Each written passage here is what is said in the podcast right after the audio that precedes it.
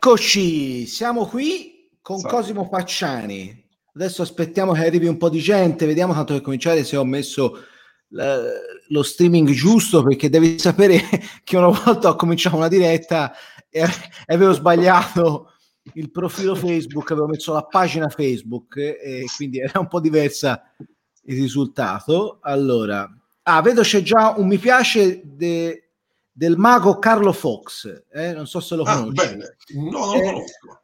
Del mago Carlo Fox. Sono contento che non ho detto nulla. cioè, cioè, non hai detto nulla, però ci sono già dei mi piace, Cosimo. Eh, vede, sono contento, sì, si vede, sono contento per fare sta sfilata, eh, te lo ricordi? No, eh, però perché quando c'è questa fascinazione di Londra, ogni cosa da Londra è buona, o è, esatto. o è buona è bloccata a Dover. Esatto, oh, ecco, hai, hai, hai, già detto tutto quello che volevo dire in questo momento. Allora, ricapitoliamo. Cosimo Facciani, economista, banchiere, eh, ai vertici un tempo del Fondo Salva Stati, quindi eh, hai anche delle responsabilità di cui te però non puoi parlare perché se no arrivano gli elicotteri del Fondo Monetario Internazionale e ti portano via. Però insomma, questo però tutto, di tutto questo ne parliamo dopo. E tra l'altro cittadino britannico, nel senso che te stai a Londra da quanto tempo ormai? Da 23 anni. 23 anni. E, eppure sì. hai lo stesso accento che ho io, che non sto... Sì, perché, perché qui facciamo delle scuole di, uh, di, di Fiorentino, proprio, cioè, anzi di Sestese, proprio le scuole No, in realtà l'accento italiano, l'accento tuo non lo perdi mai, perché qui parli inglese, quindi quando sei a casa parli con l'accento locale, ecco tuo, di casa. Certo, I figlioli certo. parlano con l'accento fiorentino eh. quando parlano in italiano. Ma io mi ricordo Zola eh, che dopo tre anni aveva già l'accento sardo, però con un po' di cockney, eh, non so se l'hai mai sentito. te invece no, no, ti è rimasto il se stesso, insomma, perché te, ricordiamo al grande pubblico, sei di un'autorevole e pregevole cittadina della provincia di Firenze che si chiama Sesto Fiorentino. Sesto Fiorentino. E, sì, che tra un po', tra l'altro, credo vada in voto, no? Quelli di 2021, giusto? 2021 c'è il voto, credo, sì. Sesto grado. Sì, no, perché insomma si sta parlando di grandi città, no? Roma, Milano, Bologna e poi c'è Sesto Fiorentino, insomma, no? No, però no, diciamo no, Sesti Fiorentino, poi che lo sanno, scusa vi faccio un attimo, poi dopo si parla di tutte le cose importanti. sì, certo. Ma Sesti Fiorentino, quando il re aveva la reggia a Firenze, quando Firenze è la capitale d'Italia, la reggia del, del re era nel comune di Sesti Fiorentino. E allora fu fatto un decreto che spostava, tipo un po' la Trump, che spostava il comune di, Sesti, di Firenze che si allargava fino a Castello. Ah, che in realtà il re stava a Sesto, accanto a... Il re stava Poi si avanti, ecco. No, una volta dovresti invitare un po' di... Sì, sulle leggende sestesi potremmo parlare per... Eh, I, i, sull'immaginario re... della provincia, ecco.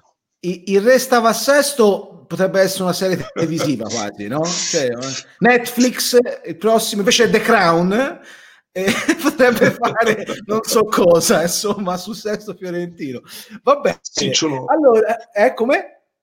Sicciolo. Eh sì, ma, ma, ma, ma, senti Cosimo, allora eh, eh, raccontaci un po' questa, questa, questa, Londra in lockdown, insomma abbiamo seguito, eh, le ultime ore sono state anche drammatiche, ora tra l'altro te non è che devi eh, tornare in Italia perché te vi, vi, vivi là, non sei un, uno studente Erasmus come quelle povere ragazze che stanno mandando dei videomessaggi e io comprensibilmente mm. preoccupato di quello che sta succedendo, però insomma la situazione è, è, complicata e vorrei che tu ce la descrivessi e raccontassi un po', anche perché in questi mesi ci siamo sentiti spesso, come nei tuoi giri in bicicletta hai, hai visto una Londra che non avevi mai visto prima probabilmente, no? nel senso che eh, com'è questa Londra? Di, di, ti direi già di questo lockdown del, del primo eh, forse ci siamo già fatti un'idea però insomma raccontaci un po' com'è questo, questo nuovo lockdown. Allora, diciamo, sicuramente Londra è divisa, in questo, dal primo lockdown si è subito divisa in due parti. La parte centrale della City, Soho, fino a Mayfair, che era diventata di fatto un deserto, perché la zona degli uffici, dei negozi, chiaramente essendo tutto chiuso, era vuota, completamente vuota. La cosa interessante invece nelle zone periferiche, appena periferiche, quindi Chelsea, Putney, quando su verso Hampstead, tutta diciamo la zona 2, invece è una zona dove la vita è andata avanti più o meno normalmente, però con molte meno persone. In realtà è un deserto, un deserto un po' strano, perché in realtà, lo dicevo anche a qualcun altro l'altro giorno, una cosa mi colpisce è che eh, durante, ormai quasi un anno che siamo dentro questo lockdown a Londra, cioè fra aperture, chiusure, poi non è mai sempre tutto aperto e chiuso insieme. La cosa che mi colpiva è che continuano i negozi in centro, anche nella City, a cambiare gli arredi e corredi a seconda della stagione. Quindi è come ah, se sì? ci fossero tipo dei, dei, dei, fantasmi che vanno in giro, tipo in un film della Ghibli Studios, no? questi sì. film giapponesi, questi, questi, questi anime dove ogni tanto, per esempio, ora Londra è decorata dal Natale, ma non c'è nessuno. Sono andato a ah. fare un click and collect l'altro giorno uh, a Covent Garden, vicino a Covent Garden, e c'è tutte le decorazioni natalizie ma non c'è nessuno in giro, quindi è un posto un po' strano, ecco. Perché... Un po' strano. Dovresti sì, fare un... Poi... Dimmi, dimmi. È un po' strano e un po'? È, è, dire, è un po' strano anche un po'... Ecco, quest'ultimo locale è più triste, perché forse anche a Natale sono abituati alle folle, alle persone. Quindi vedere la città vuota con le decorazioni natalizie accese, con le lucine, con eh, diciamo, gli, le animazioni nelle vetrine, però non c'è nessuno. Eh, è un po' triste e soprattutto un po' preoccupante perché in qualche maniera non è che siamo usciti, ecco, come, diciamo, il, il, il, problema di ora è che il lockdown ora è diventato proprio un totale, nel senso non puoi uscire dal Regno Unito, eh, non so se avete visto le foto o i video dei, dei, dei camion a Dover, vicino a Dover, in questo aeroporto sono convertito, sì, sì, sì. sembra cioè, una specie di parcheggio scambiatore di Firenze moltiplicato 70 volte, eh, insomma, un po' preoccupante. E, ah. e, soprattutto preoccupante nel senso perché non si sa cosa, quanto ci vorrà per smaltire questa cosa. Ora, noi non siamo preoccupati, io non sono preoccupato per l'approvvigionamento del, dei, dei, pomodori olandesi o della... Sono più preoccupato della questione che uh, in qualche maniera uh, non è che finisca fra una settimana, non è che finisca fra una settimana questo periodo qua, qui si andrà avanti ancora per 3, 4, 5, 6 mesi eh, con questa situazione. E, e senti, Però non vedo sono... le scene di isteria che, di cui mi dicono, mi chiamano molte persone in questi giorni che succede, come se qui fossimo all'assalto dei forni, non c'è, c'è qualche baruffa nei supermercati, però non... Certo. Niente drammatico. Ma, ma, senti, ma secondo te come il governo inglese come l'ha gestita, e per governo inglese intendo lui, uno, come l'ha gestita questa emergenza sanitaria? Uh, questa è una, una domanda politica, spero venga tradotta in, in inglese, ma ehm, allora il, il problema è questo, che tutti all'inizio sono stati impreparati, ok? Cioè tutti. Uh, secondo me un po' simile all'Italia e, di, ris, è differente rispetto ad altri paesi, che, no, che, sia qua che un po' in Italia non c'è stata, cerco di essere molto diplomatico, eh, non c'è stata uniformità della comunicazione. Cioè, addirittura i comici inglesi hanno preso in giro Boris Johnson per, perché diceva uscite ma non uscite, state a casa ma non state a casa, andate a lavorare ma state a lavorare da casa. Cioè, se fin dall'inizio ci fosse stata una serie di regole molto semplici, cioè tipo tre livelli o quattro livelli, quelli che vuoi siano, eh, e continuare ad applicarli. Il problema è che ogni volta sono cambiate, cambiavano le regole, poi c'era questo paradosso che chiudevano le palestre ma tenevano aperte le scuole, aprivano mm-hmm. i parrucchieri e chiudevano i dentisti. Quindi un po' come in Italia, questo continuo rimescolarsi delle regole, che probabilmente forse era anche forse più per tenere l'attenzione delle persone più che altro, perché in realtà poi alla fine questo ha creato molta mancanza di fiducia nei confronti del governo. Va certo. detto una cosa, che l'infrastruttura sottostante, però l'NHS e anche insomma, strutture sanitarie anche dei trasporti hanno retto, perché la cosa che mi colpiva è che a Londra comunque si, si riusciva a viaggiare e anche a parte all'inizio, i primi mesi, poi anche l'accesso alla sanità è migliorato molto, nel senso è abbastanza, è tuttora facile ecco, avere i test o, di, o parlare con i dottori. Si sono adeguati molto bene hanno provato a fare il track and tracing, cioè questa app che nessuno usava, quindi alla fine eh, non è stata molto utile. Cioè c'è un, diciamo, immune, ecco, un immune inglese, insomma.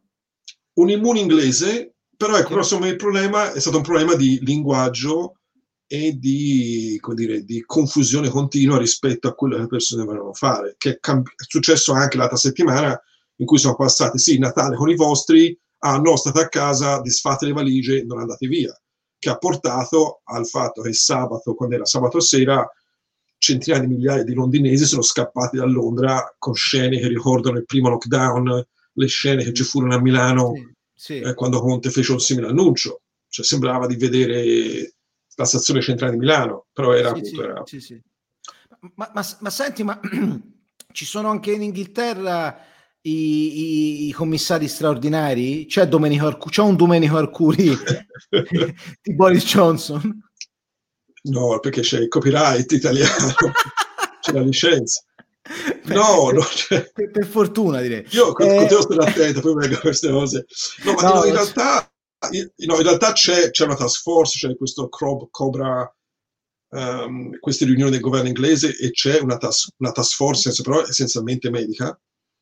Quindi anche noi siamo, siamo abituati a queste figure di, di dottori ed esperti virologi in televisione che spiegano cosa fare è più simile forse a, alla struttura diciamo, americana con Fauci e con Hancock, il ministro della salute, che, eh, che danno le, le, dritte. Non è, in, non è, come in Italia, c'è una, un commissario preciso. Sì, sì. È tutto diretto dal governo. Senti, Cosimo, mi allontano un attimo dal lockdown perché alle tue spalle vedo un gran libro, il libro di Edoardo Nesi, la mia ombra è tua. Non mio... Esatto, esatto. perché lo stavo, mi serviva l'altro giorno. Es- ah no, p- pensavo che fosse pubblicità progresso, insomma. Eh. No, eh, per Edoardo lo faccio volentieri, anzi, non mi è arrivato ancora l'ultimo perché ho solamente quello economia sentimentale perché eh, ce l'ho qui, cioè sul, sul cellulare. Perché sì, no... sì, sì, sì, sì, sì, certo. cioè, tra l'altro Edoardo è stato ospite di una delle nostre chiacchierate. E, è veramente bello quel, quel romanzo lì che ha dietro le spalle e tra l'altro, sai, diventerà un film, no? E sì. C'è, c'è, sì, Cosimo, c'è Edoardo che ci sta lavorando alla, alla sceneggiatura. Eh, beh, in realtà ho detto Cosimo perché anche te, anche te, sei uno scrittore oltre ad essere un economista, c'è una bellissima penna. Un blochista, e, diciamo. No, no, sei, sei un, hai il passo dello scrittore.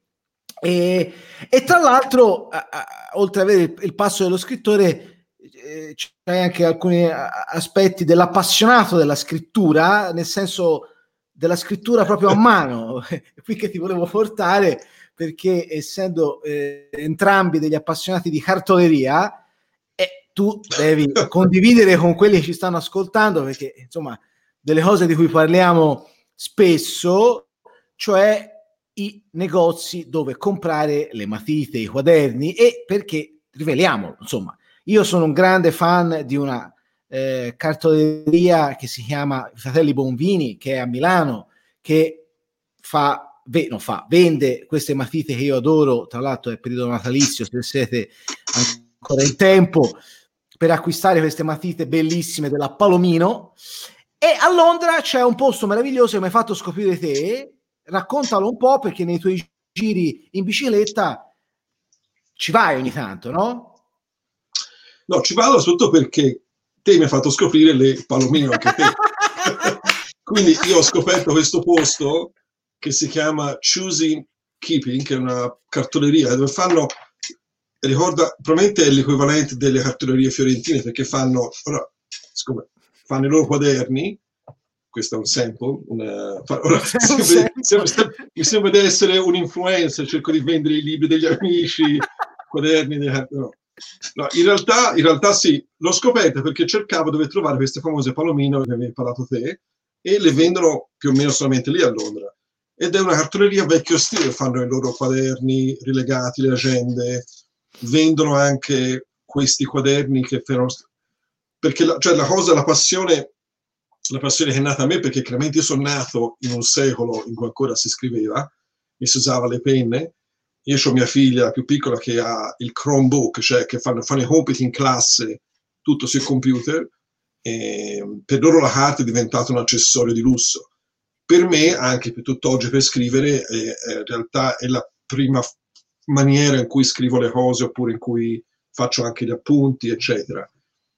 E sì, questo choosing keeping è questo, è per, per, uno come te, come me, che hanno questa, diciamo, questa passione, che per altri è un'ossessione, per la esatto. cartoleria buona, vendono le carte speciali giapponesi, italiane, eh, c'è questa marca, si chiama Monokaki, che la usava Mishima, cioè qui si parla di... Cioè, sì, siamo su livelli perché poi la carta ti vende non solamente, e questo è un po' il problema del, diciamo, del, capitalismo, non ti vende solamente il pezzo di carta su cui scrive, a questo punto sono bravi tutti, ma ti vende anche la storia, no? ti vendono anche certo. la, certo. l'immaginario. E, certo. e, quindi non ci si casca, quindi le palomine vendono... utilizzate a grandi scritte che poi in realtà dietro tutte queste, queste marche qua, Palomino, Moleskin, vedi qua, sì? scusa però non vorrei... Ciò che bandiera italiano. C'è un'offerta. Eh, però la cosa, la cosa veramente interessante, il legame fra la cartoleria e la finanza, che dietro tutte queste marche qua, quindi la Palomino o il Moleskin, eccetera, di fatto sono state tutte più o meno salvate da fondi di investimento, perché anche la Moleskin era il taccuino dei grandi scrittori americani, poi eh, un fondo, diciamo, un appassionato ha, ha, rivelato, ha rilevato i diritti del Moleskin, ci ha fatto, si è fatto finanziare da un fondo di investimenti, ha lanciato la Moleskin che oggi vende quaderni un po' ovunque. E lo stesso per la Palomino, che era una penna, un lapis molto famoso, che poi era scomparso, qualcuno ha comprato la licenza, fondo di investimento, e, esatto. e hanno rilanciato per, il Lapis. Questo per dire che i fondi di investimenti servono. Servono, no, la finanza serve. La finanza serve, anzi, cioè, cioè, cioè, la finanza serve molto. La finanza è il motore. Allora, citando anche un altro libro dell'amico Nesi con Guido Brera, di fatto è un meccanismo, un meccanismo che ultimamente si è un po' infranto, si è un po' rotto, però in realtà funziona così, diciamo, la, l'idea che, che, che, ci possa essere un mondo senza finanza è abbastanza, diciamo, utopica, perché in realtà, e, e non lo dicono eh, i capitalisti, lo dicono persone tipo Greber, ce lo dicono quelli che sono dall'altra parte, in realtà la finanza, la finanza, il debito è uno strumento che va utilizzato per creare ricchezza. Il debito buono di Draghi, sì, no? sì, il, sì, il famoso debito buono di Draghi che serve per far funzionare la macchina. Poi se ce n'è troppo non è così buono, però nei limiti aiuta. Ma senti, visto che l'hai evocato e l'hai evocato te, Draghi, quindi... Non volevo. come umano lei. Eh, Senti, ogni tanto si parla di lui come salvatore della patria, questo è un paese che ha sempre bisogno di salvatore della patria e chissà perché. E, ma eh, te che idea ti sei fatto? Insomma, nel tuo lavoro l'hai anche incontrato delle volte, Draghi, insomma, ti sembra uno che così, diciamo così, audace, per non dire eh, da, da, da, buttarsi in una cosa del genere. Cioè, io per primo penso che lui avrebbe molto da perdere, chi glielo fa fare di infilarsi nella politica italiana, no? Cioè, ha gestito eh, una crisi clamorosa da presidente della BCE, chi glielo fa fare di sporcarsi le mani, no? Te sei fatto? secondo me, secondo me lui è quella parte, non so, allora sicuramente ho una grandissima diciamo, stima e rispetto per, per Mario Draghi perché comunque è la persona che, cioè la persona che lui come istituzione, come, come BCE, certo. eh, quando, quando, c'era fu la crisi dell'euro, con una frase riuscì a convincere tutti i mercati mondiali che l'euro era un progetto esatto. sostenibile. E no, bastò una frase di Draghi, quindi questa dice lunga. Non so fatto la frase fosse perfetta in quel momento, quindi anche una certa forma di tempistica eh, quasi teatrale, no? arriva un momento giusto a dirla, ma il problema è che probabilmente perché che, cioè, aveva la credibilità di una persona che sa di cosa parla e delle, dell'infrastruttura dietro la BCE che in quel momento stava cercando veramente di, di risollevare le sorti dell'euro e dell'Europa. Uh, quindi, dall'altro punto di vista, secondo me, allora, con tutto il rispetto del mondo, quando sento parlare di Draghi come premier, Draghi come Presidente della Repubblica, io penso anche che probabilmente indichi qualcos'altro, che comunque essere un paese di, quanti siamo, 64 milioni di italiani? Sì, sì, eh, credo, sì. diciamo, più o meno, diciamo una sessantina milioni di italiani, si debba sempre ritornare ai soliti due o tre come salvatori della patria, secondo me ecco, crea un problema, perché comunque vuol dire che non c'è, come dire, perché lui comunque appartiene alla generazione dei Prodi, cioè alla generazione sì, sì. comunque, diciamo anche di Berlusconi, cioè una generazione che ormai dovrebbe essere lì a godersi i frutti del lavoro. Ho visto una sua foto l'altro giorno, andavo a fare la spesa normalmente, a comprare la scernia, eh, eccetera. Ecco, è quella cosa lì, nel senso, immagino una persona arrivata a quel livello della sua carriera, ha finito il lavoro fantastico alla BCE, probabilmente vorrà forse riposarsi, però è anche di quella generazione o di quella tipologia di italiani che io chiamo la riserva della Repubblica, cioè persone che comunque se dovessero avere il ruolo lo prenderebbero rischiando tutto e diciamo, immolandosi, un po' come fece Napolitano al secondo mandato, che poveraccio, anche lui era arrivato veramente cioè, sì, parecchio sì, là. Sì. Ora, quanto gli americani dicono che Biden, quanti anni ha Biden? 78. 78, facciamo bene, ragazzi. Cioè, cioè, ancora in Italia potrebbe fare il presidente ancora 15 anni senza problemi. Ecco. Sì, sì, cioè, sì, sì. Deve certo. fare tre mandati. Cioè. Um, quindi, ecco, quindi la questione è questa. Quindi mi, mi, mi un po' titubante perché secondo me in Italia mh, dire, manca proprio quella generazione di politici, eh, diciamo, fra i 35 e i 55 anni, o comunque eh. persone che possono arrivare a, a farlo. Fare una eh, cosa del eh, te lo stavo per chiedere, appunto. Cioè, la questione forse è che c'è una classe dirigente insufficiente in quella fascia d'età, nel senso che manca numericamente ma anche qualitativamente, anche perché non, non dimentichiamo, e qui non vorrei mettere il dito nella piaga, che insomma c'è stato un momento in cui invece eh, c'era questo assalto al cielo da parte di leader eh, 30-40 anni, ecco. Quella forse è stata un'occasione perduta, hai capito a, a cosa mi riferisco? sì, nel senso, non so se è ancora perduta quell'occasione, secondo me, non so se è ancora perduta, perché appunto in un paese in cui il Presidente della Repubblica può, es- può farlo uno di 96 anni, o 95 Vabbè. anni, probabilmente... Uno, uno, nato nel, di... uno, uno nato nel 75 c'è ancora spazio, tu dici. C'è ancora spazio, sì, sì, sì. Se, se, se non vive più con i genitori, ecco, ecco questo non è. no, se, se i genitori accettano che vada a vivere al Quirinale o a Palazzo Chigi.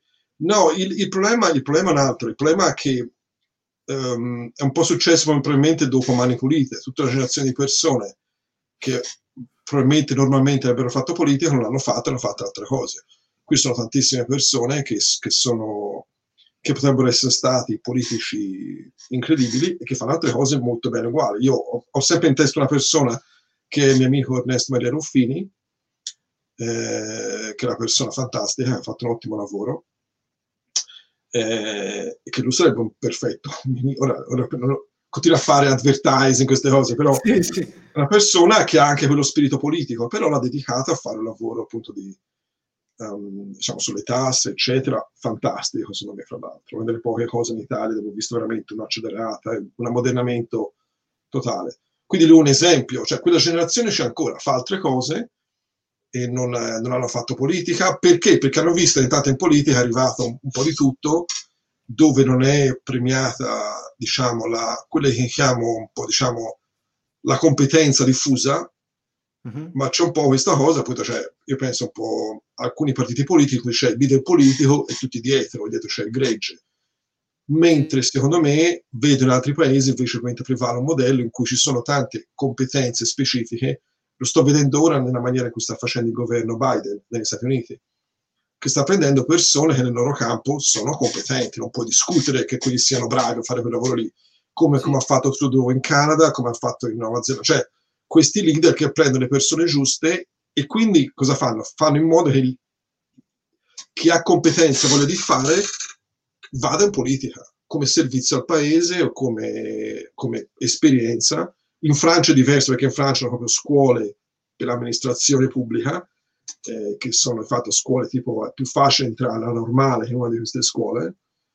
Eh, sì e quindi si crea una classe dirigente che per sé è competente a fare quella cosa lì, amministrare il paese. Perché alla fine il politico è quello che amministra, non è quello che deve andare tutte le mattine al programma televisivo a fare lo spettacolino, a dire la frase importante o mandare il tweet eh, che sta mangiando qualcosa, sta bevendo, sta facendo palestra. Cioè, mh, quella è sovrainformazione. Il politico è quello che in qualche maniera fa il suo lavoro, fa le leggi, amministra e fa andare avanti le cose. Certo, io, io certo. mi turba sempre quando vedo politici mettere troppe foto e fanno altre cose, un po' mi. Sì, quello, mi cioè quello che ma... Esatto, c'è quello che pubblica le, le, foto dei piatti con la roba da mangiare, quello che pubblica le foto mentre sta correndo alle cascine, insomma, c'è, no? Vabbè, c'è, c'è un po' di tutto, c'è chi c'è fa palestra, c'è chi, c'è chi fa palestra. A Natale, a Natale avremo tutti, vedremo tutti gli alberi di Natale possibili però sì, magari sì. nessuno dirà niente e quindi cosa facciamo dopo Natale? I bimbi tornano a scuola, non tornano a scuola. Ci sarà anche quel dibattito, spero, però insomma. Sì, sì, sì. Nel frattempo, scusami, leggo e mando in onda dei messaggi. Carlo Fox, auguroni di buon Natale. Grazie. Poi c'è un commento situazionista, è l'anno dell'Inter, e questo è rivolto a me. No, Grazie Timoteo. Poi... Cosa ha fatto la Fiorentina ieri? complimenti. Non arrivano, non, siamo... non arrivano più neanche le notizie. Qua, Ci siamo divertiti anche noi altri interisti a vedere quello spettacolo. E, vabbè, i complimenti di Ettore, Ettore Timi, grandi amico, grazie. E poi c'è, ah vabbè, vedi, vedi, vedi a fare a fare pubblicità. Vivi la Fratelli Bombini, fantastico, fantastico. Questi sono e que- questo però... 2 euro. E questa però, questa è, è stupendo. Come si pronuncerà? Paccianenser? Ah, influencer. esatto. Bene, ah ecco, per, scusami, c'è una persona che conosci, questo mi sembra tu lo conosci. Fai vedere, non vedo. Come non vedi? Zeno Pacciani. Eh, sì, ora, ora, ora, lo vedo. Non lo conosco, chi è? È sì, mio fratello.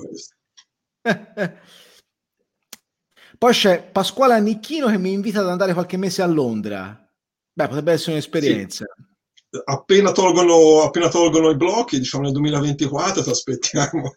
Sì, sì, sì, sì. Mi, mi cerca un lavoro all'Economist, potrebbe essere. No, la, la, la, cosa del blocco, la cosa del blocco mi faceva pensare era c'è un po' che in qualche maniera c'era questa negoziazione in corso fra Francia e Regno Unito per far ripartire Hanmer e aprire le frontiere otto giorni prima del Brexit. Ora sembra ah, sì, un certo. accordo, sembra uh-huh. sia un accordo, perché secondo me il governo inglese si è reso conto, cioè diciamo questa situazione qui è stata interessante per fargli capire che è bene trovare un accordo, ecco. Che poi l'accordo è tutto intorno al, al, ai diritti di pesca, Ecco, sono ecco. tipo 650 milioni di fatturato su 512 miliardi di, di, scambi commerciali fra Regno Unito e Europa. Insomma. Beh, beh, complimenti, a... una... complimenti Scusa, ai Brexiters. Eh sì, è stata una bella... sono stati belli anni, perché ormai sono anni. Eh sì, ormai sì. E te te le sei in realtà la, tutti, sì, sì, dall'inizio alla fine, ci ho visti tutti e in realtà, in, in, realtà probabilmente se si votasse oggi il voto sarebbe diverso. Sarebbe diverso. Sì. Cioè come finirebbe? Vincerebbe il Remain. Vincerebbe il, il Remain, anche perché demograficamente ormai è andato di fatto, il, perché la, ce l'ha questa divisione demografica in cui le persone molto anziane hanno votato per Brexit e neg- negli anni si è ridotta quella base lì e è aumentata la base dei, dei giovani che avrebbero votato Remain. E probabilmente anche perché ci sono stati quattro anni anche difficili. Ora vediamo che succede. Probabilmente fra un anno ci sarebbe una maggioranza schiacciata per il Remain, perché mi immagino non sarà facile comunque la transizione. Certo, certo. Ma, ma, senti, eh, Cosimo, ti volevo chiedere eh, eh, una cosa. E, insomma, sono settimane, mesi che si parla ossessivamente in Italia di un posto che te conosci bene, eh, perché che c'hai lavorato, che non è sesto, non è sesto, che non è sesto ma, ma eh, viene chiamato in vari modi. Allora, viene chiamato Fondo Salva Stati, Meccanismo Europeo di Stabilità, MES, così colloquialmente. Non so se c'è altri nickname fra voi, fra voi, insomma, non so no. se... No? ISM. ISM, sì, certo. No, ma che magari c'aveva un nome, che ne so, un nome colloquiale, fra, fra, no? Eh, che ne so, come Gotham City, ecco, non so se c'è, no? se c'è. E, ecco, io però tu vorrei tu facessi anche un servizio di pubblica utilità oh, oh, in questo momento. Uno, perché si parla di una cosa che secondo me la gente non, non, non frequenta e non conosce. Cioè, mm. i 5 Stelle, secondo me, parlano di una cosa che non conoscono, perché sono loro i più ostili e quelli che hanno più pregiudizi nei confronti di questo strumento che invece io penso sarebbe utile. Puoi spiegare proprio didascalicamente, didatticamente che cos'è il MES, a cosa serve e se, secondo te, ma suppongo, suppongo di sì, se all'Italia possa far bene i MES, i MES sì. sanitari. Sì, allora, diciamo, innanzitutto sì, il eh, MES, l'ESM, il Fondo Salva Stati, detto, è insomma interessante quello che dici su chi lo conosco o no, perché mi ricordo svariati anni fa, io ho lavorato lì per quasi sei anni, e una volta da un convegno e c'era questo, diciamo, diciamo, persona che mi introduceva, disse, Cosimo Facciani che lavora al MES, al MES dice io mi fa questo dice io fino all'altro giorno pensavo fosse una targa su una porta, invece esistono e fanno questa cosa qui. Sì. Una presentazione.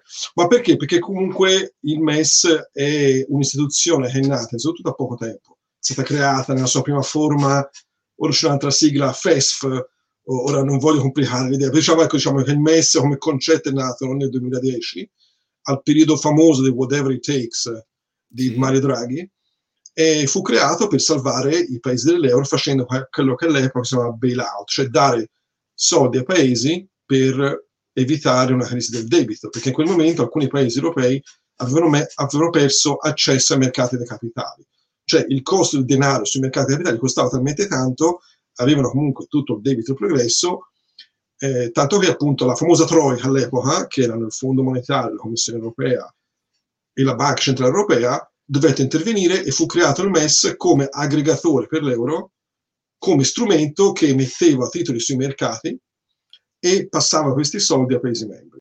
Il meccanismo è quello, cioè quello che fa il MES, o quello che ha fatto e continua a fare molto bene, fra l'altro, perché continua a ricevere riconoscimenti per l'attività di finanziamento che fa, qui continua a fare pubblicità per altri. Per, per, ma no, questo qui poi lo spiego perché, perché in realtà è stata una bellissima esperienza lavorativa, ma quello che fa il MES va sui mercati dei capitali, siccome il rating di AAA prende soldi sui mercati dei capitali, come con un costo AAA, cioè quindi in questo momento il MES ha tassi negativi fino ai 10 anni, e li passa ai paesi dell'euro che se no andrebbero sul mercato a fare raccolta a tassi molto più proibitivi. Quindi un paese come la Grecia che ha doppia B in meno può fare raccolta dei fondi come se fosse un AAA.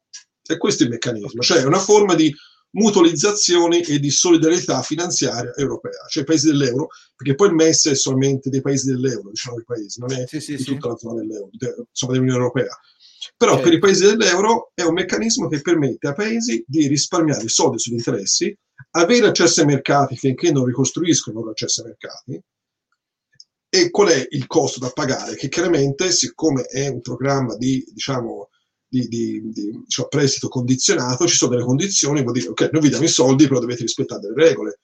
No, eh, non è che poi dopo ritorniamo qui a darvi altri soldi. A, perché comunque il MES ha un limite, ha una capacità limitata, a, sono attorno ai 600 miliardi di finanziamento, per non perdere il rating. E anche perché comunque aiuta anche a creare è un altro strumento per creare cioè, una convergenza delle politiche fiscali e economiche nei paesi della zona dell'euro. Se no ognuno continua a fare un po' quello che gli pare eh, e queste sono diciamo, le condizioni, le condizionalità. Cose interessanti, tutti i paesi che hanno fatto uso del MES, che sono Grecia tre volte, Spagna, Portogallo, Irlanda e Cipro, questi cinque paesi, so, non hanno più condizioni, sono tutti usciti dal programma del MES, continuano ad avere debiti, fatti col MES, che saranno ripagati nei prossimi 20-30, per la Grecia addirittura quasi 40 anni. Probabilmente non rivedrò mai il debito della Grecia ripagato nella mia vita naturale, a meno che non diventi Presidente della Repubblica, allora arrivo a 97 anni, no?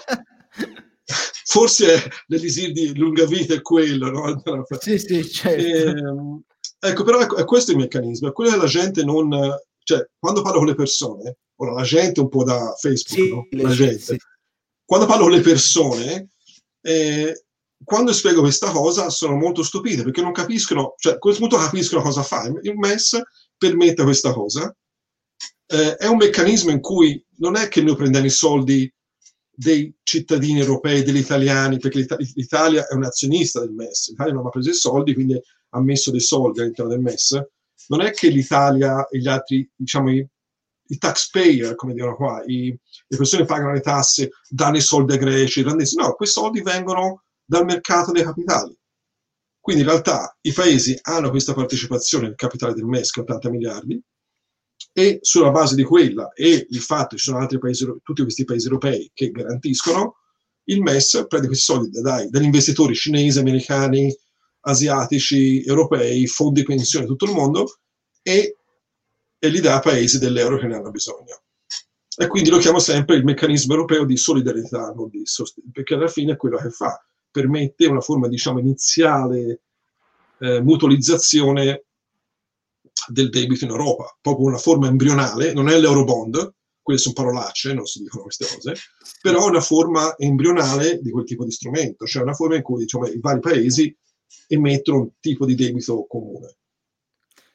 Senti, questo ti farà piacere questo commento di Ilaria Paoletti, Cosimo Pacciani è stato l'uomo che mi ha fatto a suo tempo cambiare idea sul MES.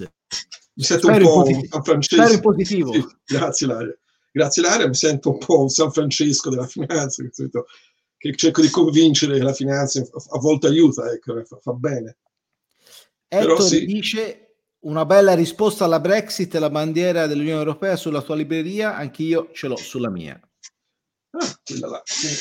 Qui facciamo la bandiera italiana. Che, che ho, ah, ecco, ecco, visto che occhio per i dettagli. Ma, ma, ma, ma una, una palomino nuova, se vuoi te la mando, Marco.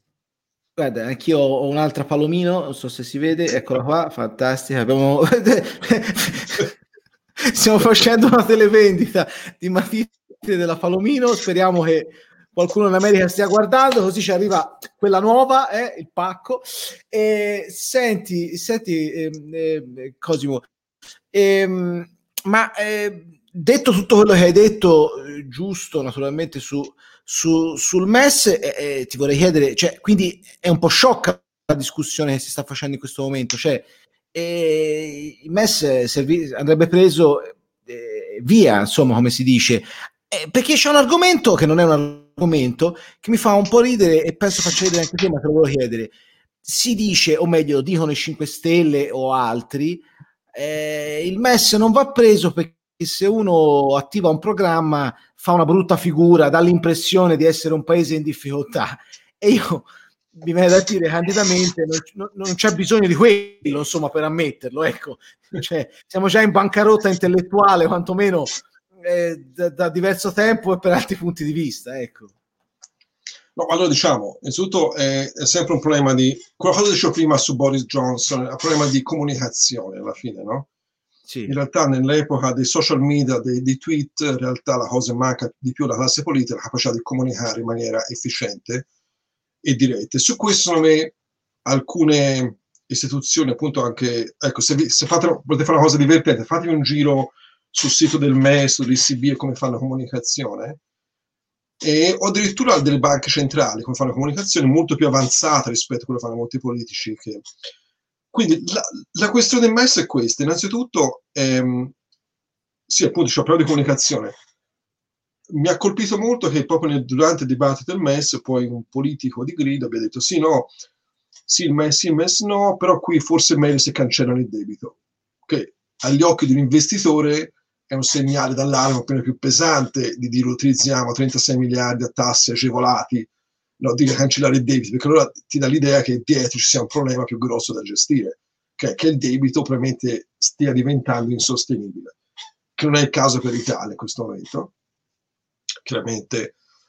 Eh, il MES in realtà sono, sì, sono più o meno 36 miliardi, che rispetto al debito pubblico italiano sono, diciamo, una goccia di insomma, diciamo una, una, piccola parte, però um, a monte c'è il fatto che il MES è cambiato in questi anni, non è, rim- non è rimasta l'istituzione che faceva i programmi della Troica o della quadriga, come la chiamavamo dopo, perché il MES poi è diventato il quarto elemento indipendente di questa, sì, sì. Di questa struttura. È, è, un'istituzione che ha fatto il suo lavoro in un momento di crisi asimmetrica e endogena, cioè la crisi dell'euro nel 2010-2012, che poi è continuata fino al 2014 per la Grecia, era una crisi asimmetrica che colpiva certi paesi, quindi te cosa devi fare? E come a un certo punto c'è uno spostamento, uno squilibrio, per riportarti in equilibrio devi fare in modo che quelle parti che hanno creato lo squilibrio ritornino in equilibrio. Cioè cosa fai? Quindi facevi prestiti condizionati. La crisi Covid è una crisi che invece è una crisi simmetrica, ha colpito tutti, ha colpito anche la Germania, ha colpito tutti i paesi dell'Euro, dell'Unione Europea, di tutto il mondo. È arrivata anche dove in, in, in, in Antartide, leggevo oggi, cioè è stato il primo caso di, me, ah. di Covid, no, il primo caso di MES, il primo caso di Covid. Uno fa casino in questo periodo. Brexit, Covid. E, e, e quindi in realtà ha cambiato modo, quello che andrà a fare. Il, la facility, cioè i finanziamenti per, per, il Covid, sono finanziamenti diretti a dare una mano per i paesi che hanno bisogno per la spesa sanitaria. Cioè il MES si è tramutato in un finanziatore che fa, diciamo, quello che si chiamano oggi social bonds o finanziamenti sociali. Dice, ok, avete un problema con la sanità, noi abbiamo questa capacità di finanziarci sui mercati, perché comunque ce l'hanno, lo facciamo e diamo una mano a tutti i paesi della zona dell'euro. Poi chiaramente questa, il prezzo del mese è aperto a tutti, eh, perché tutti i paesi dell'euro possono fare domanda. Però per alcuni, alcuni paesi conviene, ad altri no. All'Italia conviene, perché l'Italia paga molto di più sul debito di quanto pagherebbe prendendo il prestito del MES. E ehm, i, diciamo, i, detrattori dicono eh, ma se fa finanziamento a breve, in realtà, eh, se, che se l'Italia si finanzia un anno paga quanto pagherebbe al MES, ma il problema è che i, i finanziamenti al MES sono fra 10 e 15 anni. Quindi se pagheresti per 10 anni quanto paghi oggi un anno. Con un altro problemino che ti, che ti ridurrebbe un pochino quella, diciamo, quel picco di prestiti a me, breve termine o di titoli e obbligazioni a breve termine dell'Italia. L'Italia ha una montagna di debito a breve termine, fra uno e tre anni, e negli anni sta cercando di ridurre, di, di fare, cioè fare una specie di smoothing, come si dice in inglese, di ridurre o di rendere più omogenea questa curva. Quindi 36 miliardi in questa maniera che ti spostano quel debito a 10 anni, per quello scopo lì dove l'unica condizionalità è che devi spendere quei soldi per la sanità, non per i banchi a rotelle, non per eh, gli aerei privati che portano i, i vaccini da, così, da, Milano alla casa in Sicilia di qualche cioè nel senso devono essere usati per quello scopo lì.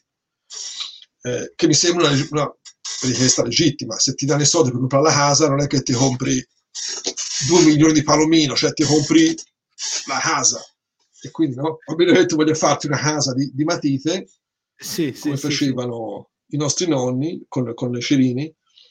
Ecco, quindi secondo me la, il discorso del MES è questo. Lo stigma, sì, probabilmente il, il, primo che lo usa darebbe un segnale che qualche c'era bisogno, ma non credo, perché comunque quando siamo entrati nella crisi del Covid all'inizio, tutti dicevano ma in 3-4 mesi si risolve. Ci ricordate il discorso? 3-4 mesi a posto, no, l'influenza passa, eccetera. Il problema è che ora sta diventando un problema, secondo me, ancora più grande, perché a parte la variante inglese, oggi è venuta fuori c'è anche una variante sudafricana, in realtà questo virus, cioè finché non sono tutti vaccinati, continuerà a creare problemi, probabilmente diventerà una specie di influenza nuova, e e quindi a questo punto non, non, cioè, non, vedo perché tu non possa prendere quei soldi per finanziare quella spesa sanitaria che ti hai fatto. Il MES finanzia poi, fra l'altro, le spese da febbraio 2020 in poi.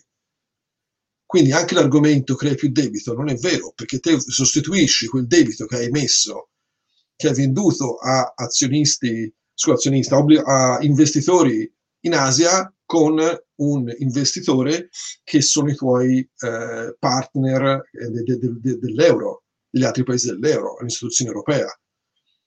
Quindi, in qualche maniera, a volte ci pensavano, è come se noi preferissimo far decidere le sorti del debito italiano a un algoritmo di un investitore cinese o ma- malesiano piuttosto che negoziare qualcosa con i nostri vicini di casa, che comunque hanno tutto l'interesse, i paesi dell'euro, che l'Italia sopravviva, anzi, che l'Italia vada bene, perché soprattutto con la Brexit l'interesse che l'Italia faccia bene c'è ancora di più, perché comunque eh, è andato via, sta andando via, non sa, ancora non si sa, dovrebbe andare via eh, il Regno Unito e quindi l'Italia diventa il terzo paese dell'Unione Europea e mhm. comunque il terzo paese della zona dell'euro.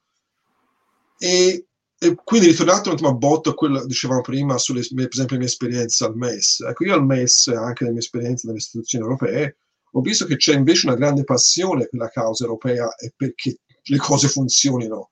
Cioè, quando vengono dipinti, dipinti gli eurocrati o le persone che vanno a Bruxelles, a Lussemburgo, a Francoforte, come, non so, dei, diciamo, persone un po' aliene alla vita vera, non è assolutamente vero, anzi c'è un interesse che le cose vadano bene. L'Europa vuole che l'Italia funzioni perché l'Italia è un meccanismo determinante per il successo dell'Europa e dell'euro. Quindi non è che nessuno congiuri contro il paese, no? che congiuri contro Salvini. E, le... e quindi diciamo, il MES è questo meccanismo che permette questa distribuzione di solidarietà finanziaria agli altri paesi. Io, anche perché se poi te lo comincio a utilizzare, sono stato un po' lungo perché ci tengo a questa cosa. No, no, no, hai fatto bene, ti ho lasciato spazio, infatti, perché è giusto. Ma perché la questione è che se il MES può essere utilizzato per le questioni della sanità, potrà essere utilizzato in futuro per altre questioni. Io penso sempre alla questione dell'immigrazione, in cui manca ancora una politica coesa, unita, diciamo, europea se il MES e anche per esempio c'è sempre stata questa diatriba chi finanzia i salvataggi, chi finanzia di qua, chi finanzia i centri, eccetera. Io può benissimo pensare che il MES possa, possa dare una mano facendo appunto social bonds, obbligazioni che usiamo oggi sociali, vanno molto di moda come il green bond per questo problema dell'immigrazione, come domani magari ci sarà una serie di problematiche legate al cambiamento climatico in cui ti hai questa capacità di finanziarti e può usare il MES anche per queste cose. Questo è un po' un volo pindarico, però diciamo, per l'idea che c'è stato un cambiamento di, di, registro in Europa durante la crisi del Covid, che non c'è stato in Italia. Cioè ancora non si è capito in Italia che l'Europa ha fatto un salto quantico sia a livello di Banca Centrale Europea che a livello di MES che a livello di Commissione Europea. Quello che sta facendo la Commissione Europea con il Recovery Fund è importante e sì. è un'azione che probabilmente ha impedito che poi la crisi diventasse ancora peggiore, anzitutto sui mercati finanziari, ma anche, speriamo, nei prossimi anni per, per i cittadini europei.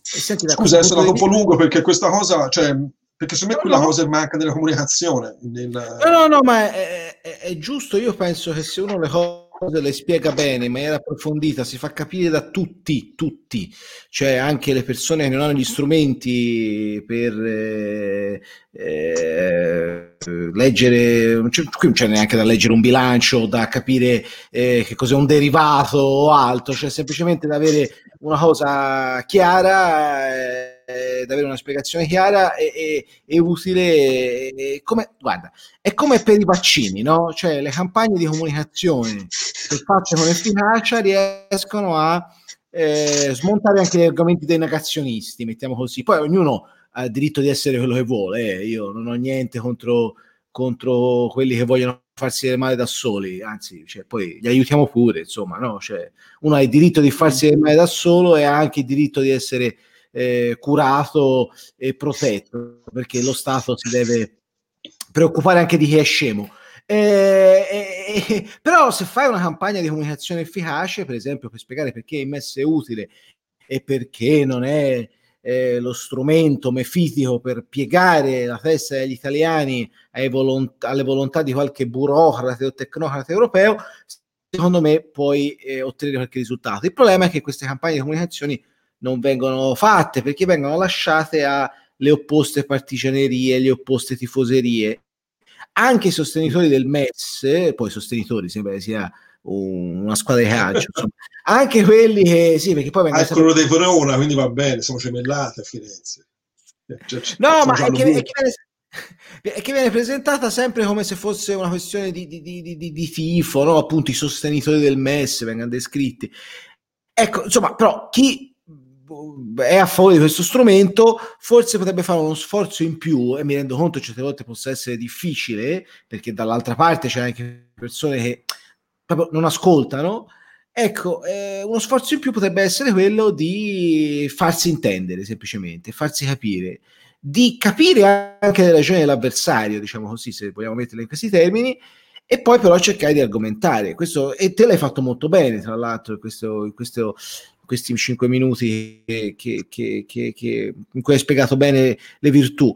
Ma, e senti, eh, Cosimo, siccome siamo, siamo quasi no, alla fine... L'altro perché, no, perché fosse interessato, eh, è uscito quasi due anni fa questo libriccio si chiamava Safeguarding the Euro in Times of Crisis, che è la storia del MES, scritta da noi del MES, da qui del MES, che si trova online, che è la storia di quello che è successo in, nei dieci anni di cui il MES ha, eh, da quando ha cominciato ad operare.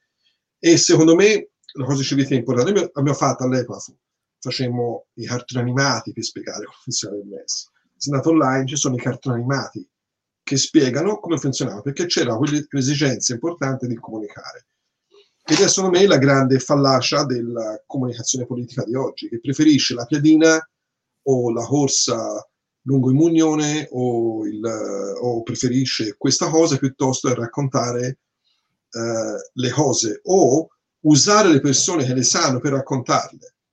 Perché secondo me delle, un'altra cosa importante, la cosa ultimamente ho dato una mano a un gruppo di persone, cioè un'associazione di cui sono anche parte ora, siamo Minima Moralia, con Fabrizio Pagani, Stefano Filippo e altre persone.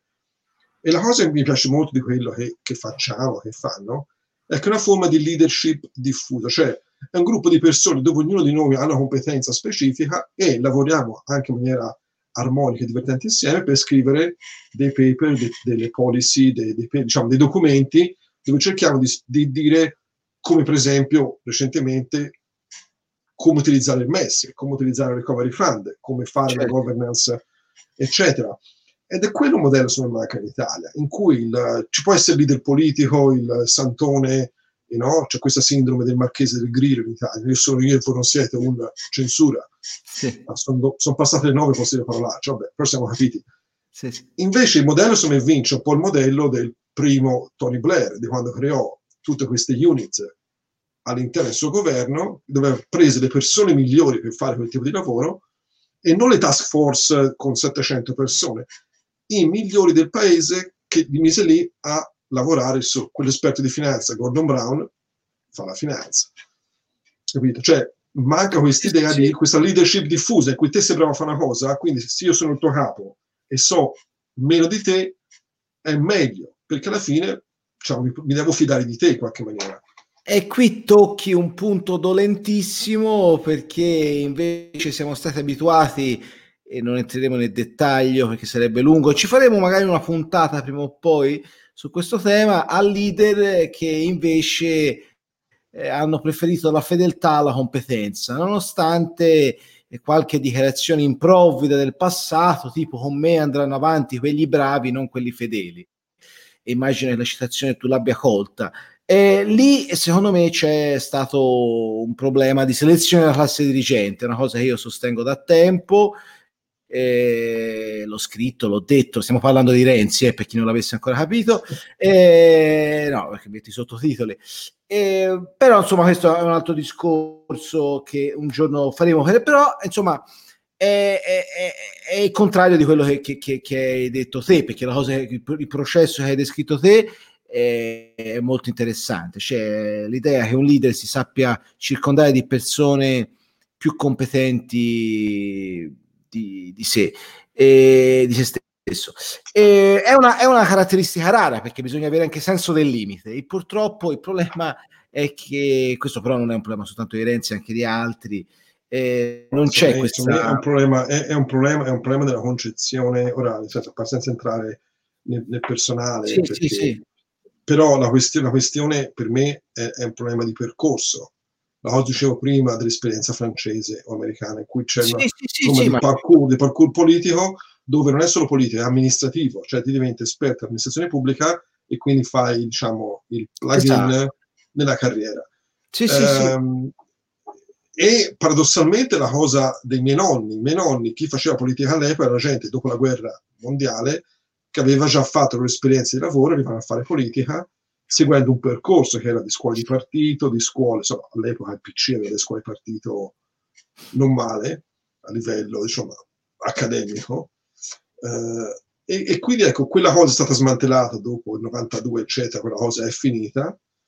E quindi oggi troviamo una classe politica dove arrivano le persone che in qualche maniera, sì, magari sono bravi a parlare, sono bravi a farsi i selfie, eh, però dopo arriva il problema di prendere decisioni importanti, perché in questo momento, cioè, poi vorrei chiudere, so che manca poco, ma sì, sì. la sfida del Covid in realtà è diventata una sfida secolare, perché in realtà il Covid ha accelerato una serie di trend importantissimi, la tecnologia, il cambiamento climatico c'è ancora, non è che è scomparso, cioè, eh, oggi a Londra c'erano 15 gradi, ora. Sì, sì. Domani, domani, domani, c'è meno 2, quindi insomma non è, è così un po' vola, volatile. Ma il problema è che il Covid ha accelerato tutta una serie di tendenze e quindi cose come il recovery fund, cose come l'utilizzo del MES per la sanità, sono sfide che se non vengono fatte per bene ora, per l'Italia sarà veramente l'inizio di, no, non dico del declino, perché l'Italia era già in questo declino, ma del tracollo vero e proprio. Quindi i politici bene capiscano che è questo momento epocale in cui certe scelte vanno fatte dove va sacrificato l'ego, va sacrificato magari una parte diciamo, delle proprie aspirazioni, per comunque per fare quadrato intorno a una situazione che cioè eh, io ho due figlie di quasi 15 una ha 9 anni e per loro quest'anno sarà come, aver, come per i miei genitori eh, gli anni della guerra, cioè sarà un'esperienza che li segnerà. E che io vorrei ci fosse una classe politica in Italia e anche di persone, magari anch'io, persone che si mettono, facciano quadrato, come cerco di fare nel mio piccolo, con questi miei amici, appunto di minima morale, con altre persone, che facciano quadrato perché per le mie figlie, per le nuove generazioni sia possibile rialzare la testa, perché la nostra generazione, cioè magari c'è aspirazione di poter fare ancora, ma non per noi, per loro. E questa è la sfida, secondo me, ancora non è passata, perché c'è la tecnologia, climate change, scusate, il cambiamento climatico, eh, chiaramente il Covid è qui per rimanerci, non è che cioè, continua a mutare, è un po' tipo un politico italiano, cambia bandiera ogni, sì, sì, ogni giro. Un virus trasformista. E, e, e comunque, comunque c'è anche questa questione importante della dissociazione dei cittadini dalla politica e questo senso di sfiducia totale che sta diventando negli Stati Uniti anche un ipotetico colpo di Stato, perché insomma ora noi stiamo guardando l'Europa, Brexit, eccetera, ma negli Stati Uniti c'è altre problematiche in corso in questo momento. Sì, sì, ecco, sì. Io spero i politici capiscano che questa sfida epocale è fatta di parlarsi, ragionare e fare qualcosa di costruttivo piuttosto che usare logiche di politiche che andavano bene nell'86, to?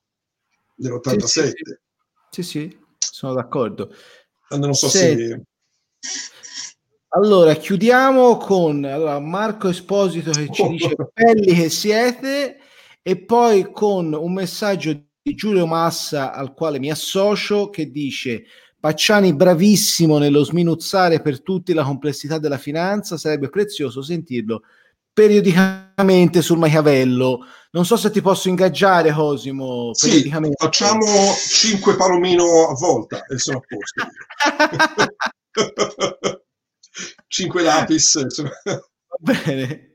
Va Come bene. diceva Frank Zappa, we can, we can be cheap. we, we can be free, we, we can be cheap. Allora, io Cosimo ti ringrazio, e quindi però adesso a breve rifaremo un'altra puntata. Eh, mi sono molto divertito, spero anche te, e ho anche imparato un sacco di cose e, e penso anche chi ci ha, chi ci ha ascoltato. Eh, vi ricordo di iscrivervi alla newsletter del Machiavello, eh, dove eh, potete trovare insomma le cose di cui di cui, di cui stiamo parlando qui e, e, e, da settimane. E niente, io ringrazio della pazienza e ringrazio davvero Cosimo perché è una persona, oltre ad essere un amico, e questo insomma eh, intervisto anche gli amici, non soltanto eh, i, i, seri professionisti, se poi gli amici sono anche seri professionisti, sono ancora più contento e perché Cosimo è una persona rara, eh, come lo sentite, è competente, ma è anche una persona gentile e spiega le cose. E io penso che insomma, eh, Cosimo dovrebbe spiegarle in televisione queste cose, dovrebbe spiegarle all'università. Penso sarebbe eh, un valore pubblico, lui farebbe servizio pubblico, ecco, Cosimo farebbe servizio pubblico sull'economia. Come, do, come si chiama? Maestro, maestro, come si chiamava quello che faceva le lezioni? Maestro, ecco, fra l'altro, maestro Manzi, maestro, Manzi, Manzi. Maestro, maestro, Pacciani. E... Fra, l'altro, scusami, fra l'altro l'Italia è uno dei paesi mh, abbastanza indietro nelle classifiche mondiali per, in, per um, educazione finanziaria. Esatto, Quindi esatto. Ovviamente infatti, maestro Manzi della finanza non sarebbe male. Sì, infatti si vedono le conseguenze, tra l'altro, di questo analfabetismo finanziario. E, purtroppo. Va bene, Cosimo. Io ti ringrazio. Chi vuole potrà rivedere questa puntata e riascoltarla perché la trasformerò in un podcast. Grazie ancora, Cosimo. Grazie a voi. Buon Natale buon anno. Buon Natale a tutti e buon anno. Penso che con le dirette ci rivedremo a gennaio, presumo. Ma chissà, eh, vi aggiornerò. Baci e abbracci. Ciao.